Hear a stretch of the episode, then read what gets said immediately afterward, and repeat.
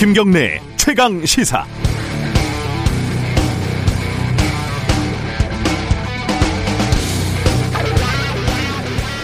요즘은 코로나 때문에 출장도 여행도 해외로 가는 게 어렵습니다만 어, 떠올려 보면은 도착한 외국 공항 광고판에 어, 영어로 S A M S U N G 샘성이라는 글씨가 꽤나 반가웠던 기억이 아련하지요. 호텔에 가면 어김없이 삼성 텔레비전이 있고 해외에서 어, 삼성 갤럭시 쓰는 현지인들을 보면 괜히 으쓱해지는 게 있었죠. 제가 2007년에 KBS에 있을 때 우연히 삼성과 언론의 비정상적인 관계에 대해서 정확히는 어, 삼성 Press Lions라는 수상한 이름의 모임을 비판하는 기사를 쓴 이유로 운명인지 악연인지 불운인지 행운인지 꽤 오랫동안 삼성을 비판하는 기사를 쓰게 됐습니다. 그 결정판은 사실 어, 상중에 말씀드리기도 민망한 기사였죠. 그러나 저도 해외에 나가면 아까 말씀처럼 삼성 덕분에 어깨가 올라가는 건 마찬가지고 저에게도 삼성을 다니거나 연관이 있는 가족과 친지, 친구와 지인들이 있고 지금 제가 이 문장을 쓰고 있는 노트북도 삼성이더군요. 물론 삼성을 여기까지 키운 것이 전부 이건희 회장 개인일 수는 없겠지만 그렇다고 해서 또 이건희 회장의 역할을 일부러 작게 볼 필요도 없는 거 아니겠습니까? 상투적인 표현으로 누구나 갖고 있는 빛과 그림자.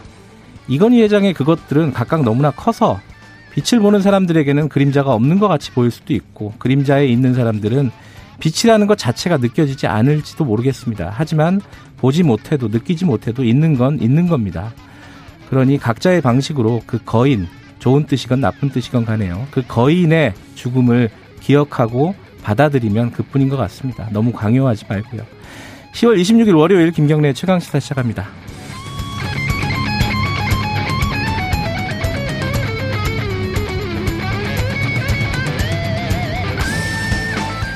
김경래 최강 시사는 유튜브 라이브 열려 있습니다. 실시간 방송 보실 수 있고요. 문자 기다립니다. 샵 9730 짧은 건 50원, 긴 건 100원입니다. 스마트폰 콩, 콩 이용하셔도 좋고요. 어, 삼성 이건희 회장의 별세 이거는 앞으로 삼성에 어떤 영향을 줄지 그리고 지금 뭐 이재용 부회장 같은 경우는 여러 가지 수사나 재판을 받고 있지 않습니까? 민주당 박용진 의원과 함께 짚어보고요. 2부에서는 어, 김남국 의원, 이준석 전 최고위원과 함께하는 정치 사이다 마련돼 있습니다.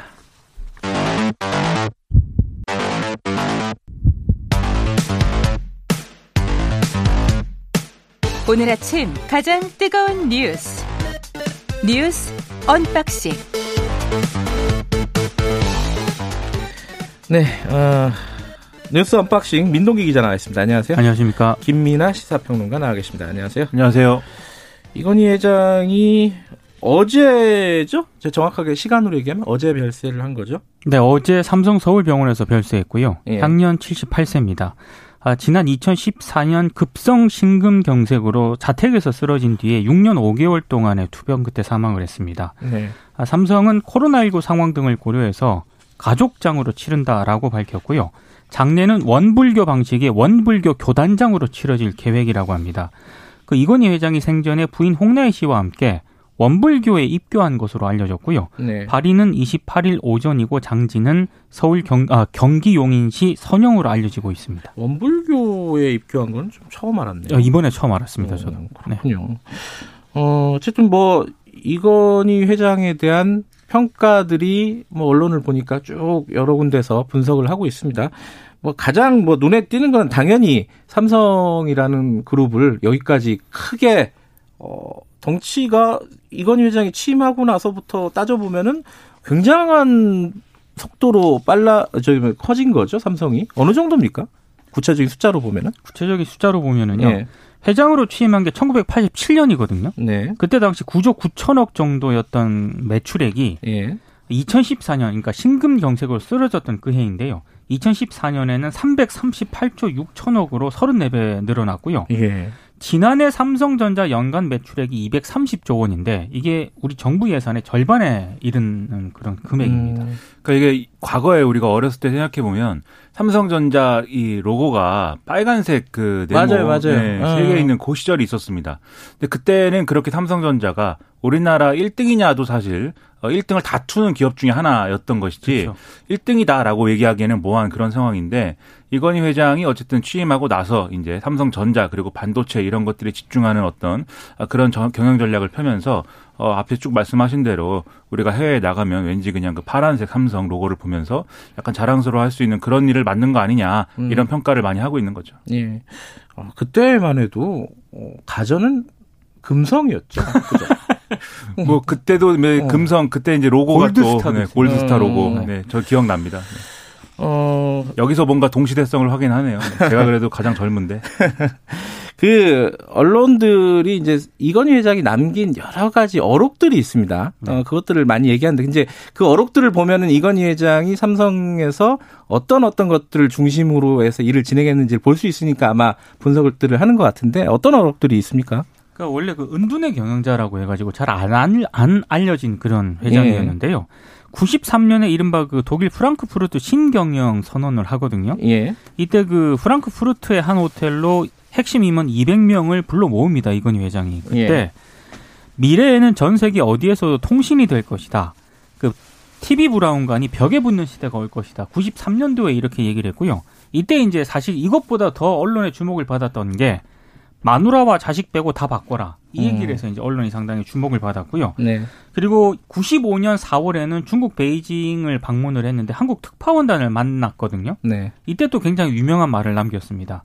아, 우리의 정치인은 사류 수준, 관료 행정은 삼류 수준, 기업은 이류 수준이다. 이렇게 얘기를 하기도 했습니다. 예. 이때만 해도 어 젊었었던 거예요. 이건희. 회장이 네. 사회적으로 거침없는 발언들을 하고. 그렇죠. 그리고 본인이 이제 회장이 된 이후에 가장 문제라고 생각했던 게 어떤 비효율 이런 거라고 이제 판단을 했던 것 같습니다. 그래서 당시에 삼성을 비롯해서 국내 이런 뭐 업체 전자업계들이 불량률이 굉장히 높았거든요. 음. 그런데 뭐 보셨지만 이제 이건희 회장이 다 바꿔라 이렇게 얘기하기도 하고 이른바 애니콜 화형식 이런 것들이 진행을 아. 하면서 불량률을 어쨌든 줄이고 지금의 어떤 삼성의 어떤 quality를 만들어낸 것은 또 이런 약간 이제 경영자의 어떤 좀 밀어붙이는 추진력이 음. 있었기 때문에 가능하다 뭐 이렇게 볼 수가 있는 부분인데 네. 앞, 앞서 말씀하신 이제 뭐 우리 정치는 사류, 관료 행정은 삼류, 기업은 이류 이 얘기는 당시에 이제 규제 완화가 불충분하게 돼서 기업이 네. 못 크고 있다. 이 점에 있어서의 발언 이런 것들을 한 것이기 때문에 또 재계에 있어서 재계가 원하는 것들을 좀 사회적인 스피커로서 이렇게 논리를 키워주는 역할을 또 했다. 음. 이런 평가가 있는 거죠. 어, 뭐 그림자 아까 뭐 저도 말씀드렸지만 뭐 빛과 그림자, 뭐 빛과 그늘 뭐 이런 식으로 많이들 평가를 하는데 그림자를 좀 보면은 어 사실 뭐 굵직굵직하게 보면 엑스파일 사건이 있었고 그 김용철 전 변, 아, 변호사의 뭐 삼성을 생각한다 네. 비자금 사건이 있었고 그 이후에는 뭐 저희 뭐야 그 뇌물 국정농단 사건 이렇게 쭉 이어지는데 어쨌든 어 가장 그 큰 사건이라고 하면 김용철 변호사 때 사건인 것 같아요 비자금 사건 그때는 뭐 퇴임까지 했었던 상황이니까요 그죠? 2007년인데요. 예, 그거만 잠깐 짚어보죠. 예. 네, 김용철 변호사가 양심 선언을 했습니다. 예. 당시 삼성이 광범위하고 조직적인 불법 비자, 비자금과 로비, 차명 재산을 가지고 있다. 네. 이제 이 의혹이 좀 드러났는데요. 삼성 비자금 특검을 거치면서 이건희 회장이 대국민 사과라고 삼성 경영에서 물러났거든요. 네. 그때 물러났을 때 뭐라고 했냐면 순환 출자 해소라든가 지주회사 전환을 약속을 했고요. 네. 숨겨왔던 차명 재산의 실명 전환 뒤에 벌금과 세금을 내고 남은 돈은 사회에 환원하겠다 이렇게 약속을 했는데 근데 이게 제대로 약속이 지켜지지 않았다라는 그런 비판이 제기가 됐습니다. 예. 아직 뭐 지배 구조도 완벽하게 갖추지 못한 상황이고 사회 환원도 뭐 부족하다라는 지적들이 많아요. 그죠? 맞습니다. 약속을 지키지 못했다라는.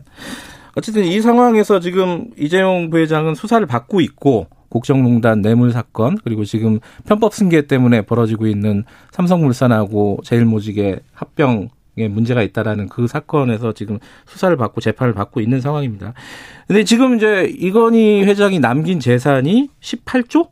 그죠? 네, 18조입니다. 그러니까 어. 지금 뭐 보유 주식 평가액을 이제 따져보면 18조 원인데 이게 예. 삼성전자, 삼성 SDS, 삼성물산, 삼성생명 이런 이제 그 기업에 대해서 이건희 회장이 최대 주주이거나 특수 관계인으로 돼 있는 거거든요. 네. 근데 이제 상속이 문제가 됩니다. 이렇게 되면 어 지금 상속세 법령에 따르면 주식 상속액이 30억 원을 넘으면 최고세율 50%를 적용을 하고 최대 주주 또는 그 특수 관계인일 경우에 평가액의 20% 할증을 하게 돼 있는데 이걸 따져 보면은 이재용 부회장이 내야 될 상속세는 거의 10조 원에 육박한다. 이런 이제 계산이 나오거든요. 나오거든요. 네. 이제 이 현실적으로 10조 원을 이제 한 번에 내기는 어렵기 때문에 어, 일단 연부 연납 제도라는 걸 활용을 해서 뭐 좀 나눠내는 방향으로 이제 좀 방법을 모색하지 않느냐 네. 않겠느냐 이런 지적이 나오는데 그래도 지금 연간 1조 원 이상 납부해야 된다 이런 얘기가 나오고 있어서 이재용 부회장이 좀 주식을 담보로 대출을 받는다든지 배당을 늘리는 식으로 현금을 확보한다든지 뭐 이렇게 하더라도 삼성생명 지분 같은 경우는 일정 정도 처분해야 되지 않는가 이런 지적도 나오고 있습니다. 그러면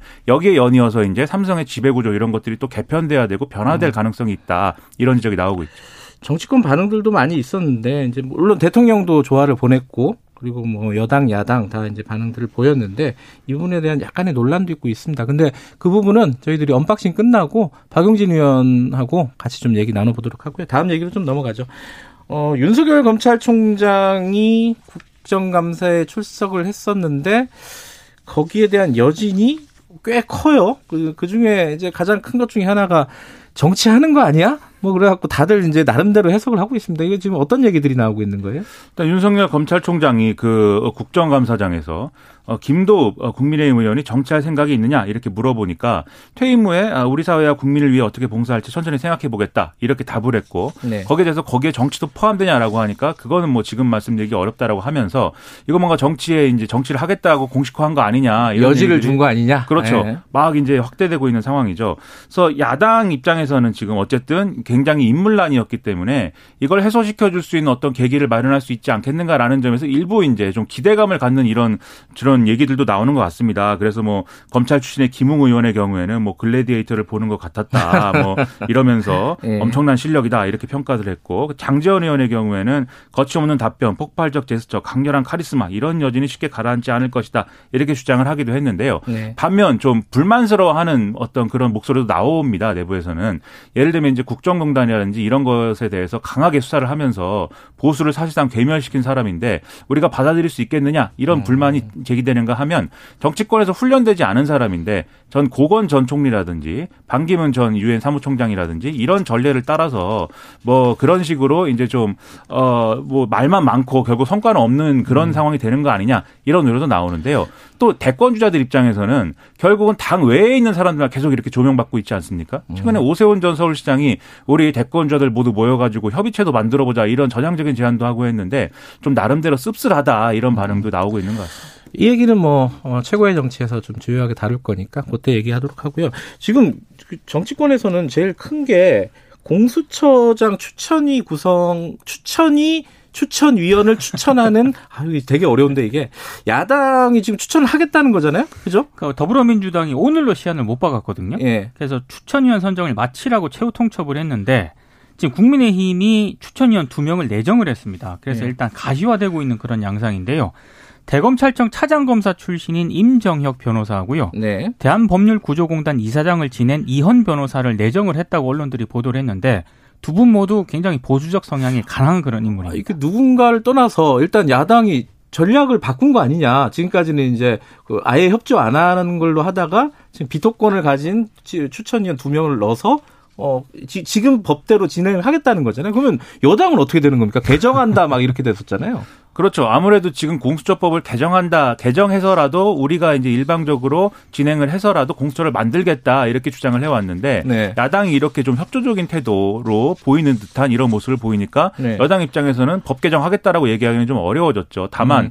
그걸로 끝나는 건 아니라 그래서 더불어민주당이 처음에는 늦었지만 다행이다 이렇게 평가했지만 곧이어 나온 반응이 이게 공수처 후보 공수처장 후보 추천을 지연시키려는 전략 아니냐 이렇게도 주장을 하고 나선 겁니다. 왜냐하면 방금 말씀 하신 임정혁 변호사, 이현 변호사 둘 다 이제 공수처에 대해서는 이제 부정적인 입장에 가까운 사람들이고 음. 또 과거에 이제 보수적인 활동을 계속 해왔다는 점에서 결국 뭐 이 문제 아니냐 이렇게 지적을 하고 있는 거고 특히 이제 공수처 전 현행 법대로 하면 예, 공수처장 후보 추천위원 7명 가운데 6명이 동의해야 공수처장 후보가 추천되지 않습니까? 네. 그런데 이 두 명이 모든 거 모든 후보에 대해서 계속해서 반대를 하면 결국 공수처장 후보는 추천을 못 한다는 점에서 그런 전략 아니냐. 이것도 그러면 성에 안 차면은 우리가 또 밀어붙일 수 있다. 법 개정을 해서 뭐 이런 논리로 가고 싶어 하는 분위기도 있습니다. 근데 그게 될 것이냐. 좀 지금은 좀 약간 그러니까 의문이 야당이 남죠. 법대로 하자고 들어오면은 여당으로서는 참 이게 개정하는 거는 좀 무리로 판단될 수도 있을 것 같은데. 난감해하고 있습니다. 민주당이 음. 실제로. 그래서 음. 지금 대비책으로